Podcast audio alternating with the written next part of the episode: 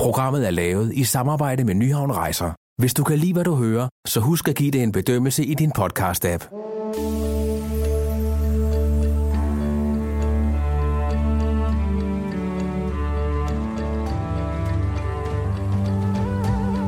Velkommen til podcasten Øjeblikke af guld.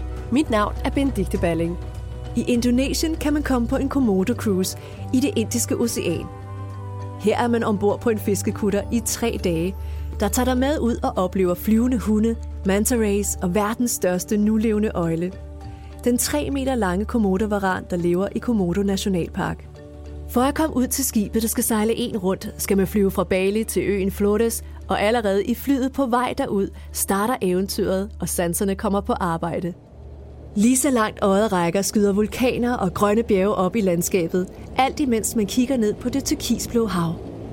Jeg var heldig at, at ramte en, en uh, skyfri dag uh, med helt blå himmel uh, og, og kunne kigge ned i, i fire-fem forskellige vulkankrater på vej uh, til Flores. Siger Mette Sigler Nielsen fra Nyhavn Rejser, der tog ud i verden som ung backpacker og siden har været i Asien 50 gange.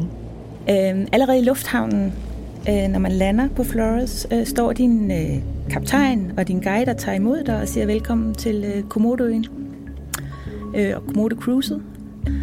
Og man tænker, uh, allerede der, hvad er det, der venter mig de næste, de næste dage? Spændingen bliver afløst af glæde, da Mette ser skibet, hun skal være ombord på de næste tre dage. Det er øh, en gammel fiskekutter, men, men den, er, den er rigtig, rigtig fin, og, og man kan kun glæde sig til at komme afsted. Vi ligger fra, fra anker og øh, tager afsted. Øhm, ligger, ligger Flores bag os og, og sejler mod øh, vores første stop, som er Rinja, øh, som er en af øerne, hvor, øh, hvorpå der i dag lever komodo-varaner. I gamle dage, når man tog til Komodo, så købte man en ged, inden man sejlede ud. Øh, og den blev så aflevet, når man ankom, fordi det var bedre, at den blev aflevet, når man var on the spot. Og så blev den hængt op, og så kom varanerne løbende. Det man simpelthen stoppede, det blev for farligt, øh, når der kom varaner tonsen ud af skoven for at, at æde den her ged, der var hængt op fortæller sugefaglig konsulent, globetrotter og forfatter Michael O. Jørgensen. Michael har arbejdet i store dele af verden inden for naturbevarelse, zoologiske haver og økoturisme. Varanerne har et, en, en speciel måde at nedlægge deres bytte på. De kan ikke bare nedlægge det. Så derfor har de øh, to ekstra våben. Øh, dels har de over 55 forskellige bakterier i deres bid, og det gør jo rent faktisk, at dyrene, hvis det er stort dyr, de, de bider, så får de en infektion, og så dør de blandt andet af infektion. Men derudover har man også fundet ud af, at de også er giftige. Øh, det er sådan, at alt gift, det vi kender fra slanger og skorpioner og sådan nogle ting, det stammer rent faktisk fra fordøjelsesenzymer. Og mange øjler, heriblandt alle varaner faktisk, de har den her primitive giftkirtel, så de har faktisk gift. Så man har sådan lidt, ah, hvad er det, hvad er det der venter mig? Øh, men man er spændt, og man glæder sig, og man har en, en forventningsglæde, tror jeg. Men også lidt skræk for, for de her store dyr. Når man besøger øh, Komodoøerne, også Rinja, for at se på komodovaranerne, så, så er der jo selvfølgelig en guide med for at fortælle. Dels for at finde, finde dem, de ved jo, hvor det er, og kan finde dem, hvis man ikke lige kan se dem. Øh, men også for at passe på gæsterne. Det er lov, at man kan ikke gå den alene. Man skal have sin, sin ranger, lokal guide med. Og han tager imod os med, med, sin, med sit våben, eller sin beskyttelses øh, pind, som jeg, fordi det er det, det er en, en træpind, der ligner en, en, en stor gaffel på et par meter. Og det er det, øh, han skal beskytte os med, hvis, hvis der skulle være far. Øhm, det er en stor slette, man kan kigge ud over. Der er, er 40 grader, der er, der er varmt, øh, solen skinner. Øhm, og man tænker, hvor, hvor gemmer dyrene sig henne?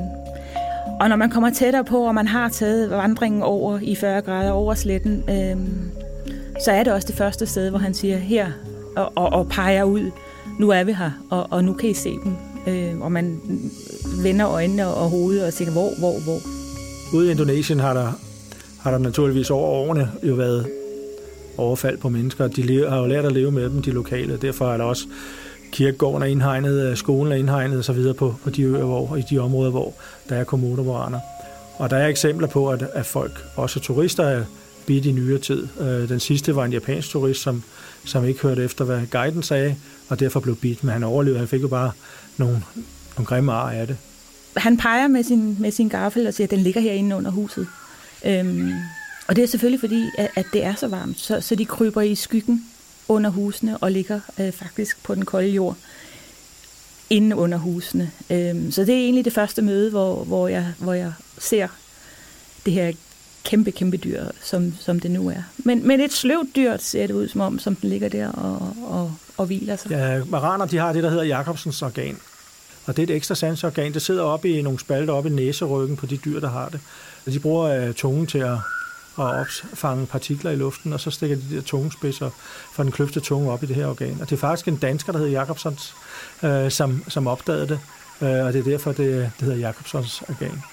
Og øh, det gør dem i stand til, at de kan, de kan finde bytte på meget lang afstand. De har en, en helt fantastisk øh, lugtesans. Så, så det var et, et spændende og et stort øjeblik at få lov at møde dem i, i real life.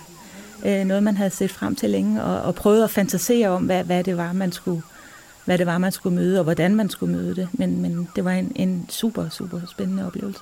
Efter oplevelse med komodovaranerne ligger fiskekutteren Ranger bag sig og stævner ud i det indiske ocean, op imod det sydkinesiske hav og lægger til anker ved Manta Point. Manta Point er et, et stræde, så, så der er nogle forskellige strømme, hvor havene støder sammen derude. Øhm, og det gør, at der er rigtig meget plankton i vandet, som, som tiltrækker de her store mantaer. Manta er, er djævlerokken, øhm, som er en, en hajart. Øhm, den kan være op til 6-8 meter i, i vinge, vingespænd. Så, så det er store dyr, kæmpe store dyr. Øh, og igen siger han, ah, det kan være, det kan være, at man er heldig, at man ser mantagen, når man er her. Og folk, der snorkler meget i tropiske farvand, der er det jo sådan en af de helt store sammen med vælhajer. Det er det, man gerne vil, vil opleve. Øhm, så vi sidder på den her båd, øh, som vores egen båd, op på dækket, øh, sækkestole, øh, en kold drinks i hånden og, og, og nyder udsigten, for det er super flot. Øh, bjerge hele vejen rundt, masser af små øer, masser af små strande. Øh, solen står højt, det er øh, blik, blikhav, øh, helt, helt blankt. Og så er det hans, lige pludselig, så kan du høre det her kæmpe, kæmpe splash. Øhm, og det er simpelthen øh, den første manta, der tager sit, sit hop. Og det er to meter måske op i luften med det her kæmpe dyr, der bare springer lige foran skibet.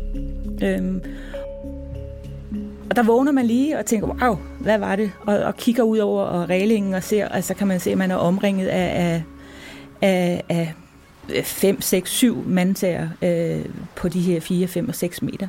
Men det man kan se, det er, at de, de springer op af vandet. Det er der mange rocker, der gør. Man har aldrig fundet ud af, øh, hvorfor de gør det. Der er nogen, der siger, at det er for at komme af med parasitter.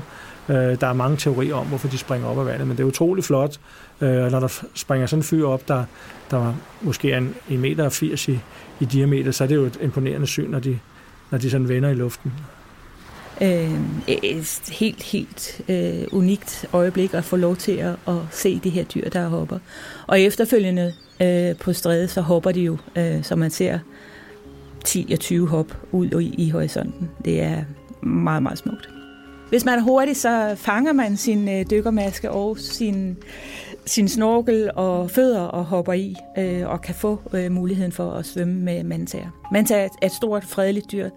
Øh, ingen problemer overhovedet. De ved, hvem... Altså, ligge i overfladen og kigge på dem. Øh, ingen, ingen far ved det overhovedet. Det er en super, super oplevelse. Oplever man under vandet, er det skal man være rutineret dykker, fordi der er så regel meget strøm de steder, hvor der er, er mantarokker, fordi i hvert fald derude i Indonesien, og det hænger sammen med, at det, det driver jo de her ting ind i, i stræderne, som de, som de lever af, så man skal være rutineret for at, at få undervandsoplevelsen. Efter det her fantastiske øjeblik med mantaerne, siger vi, vi sejler mod, øh, mod en lille ø, der hedder Kalong. Øhm, vi, vi rammer omkring øh, klokken 17 og ligger for anker lige uden for øen. Øhm, Vores, vores guide han fortæller os, at, at meget præcist omkring kl. 18 vil, vil, vil vi begynde at kunne se og høre øh, bevægelse fra øen. Man kan ikke se noget. Vi kigger ind på mangroven, der er ikke noget at se. Øh, jeg kan godt se, at træerne og, og, og sandet og og alting står derinde rigtig, rigtig fint. Øh, man kan se, at lyset begynder at ændre sig, der begynder at, at gå mod øh, solnedgangen. Øh, så der kommer det her meget bløde røde lys, øh, og, og vi sidder op og får en kold øl på, på dækket, og mm, vi ved ikke rigtigt, hvad, det er, vi, hvad der venter os. Øh, selvfølgelig har han fortalt, at det er de her store fruit bats. Øh, fruit bats er, er det, vi på dansk vil kalde øh, flyvende hunde. De hedder flyvende hunde, fordi at øh, deres ansigt eller deres hoved ligner sådan en lille hund. De flyvende hunde, som man kan opleve ude øh, på øerne i Indonesien også, det er den, der hedder Sunda flyvende hund. Det er en kæmpe stor flyvende hund øh, med et vingefang på op til 75 cm. Øh, den lever af frugt øh, og pollen. Øh, det er meget lidt animalsk øh, protein, de får. De får det kun, hvis der sidder nogle dyr på det, de spiser. Og øh, hvad hedder det, øh, når så solen går ned, så sætter de af for de der træer, hvor de, de øh, holder til. Og så flyver de ind mod de andre øer for at spise frugt og pollen. Og det er ikke andet end lige præcis øh, 18, 18.03 øh, begynder det at pusle i, i træerne, og man kan se, at den første letter øh, inden fra skoven af. Og i forhold til vores placering på båden, så, så har den flyveruten simpelthen lige ind over vores dæk. Øh, vi sidder højt på dækket, øh, og inden for 10 minutter, så er de første 100 øh, begyndt at flyve øh, ind over os.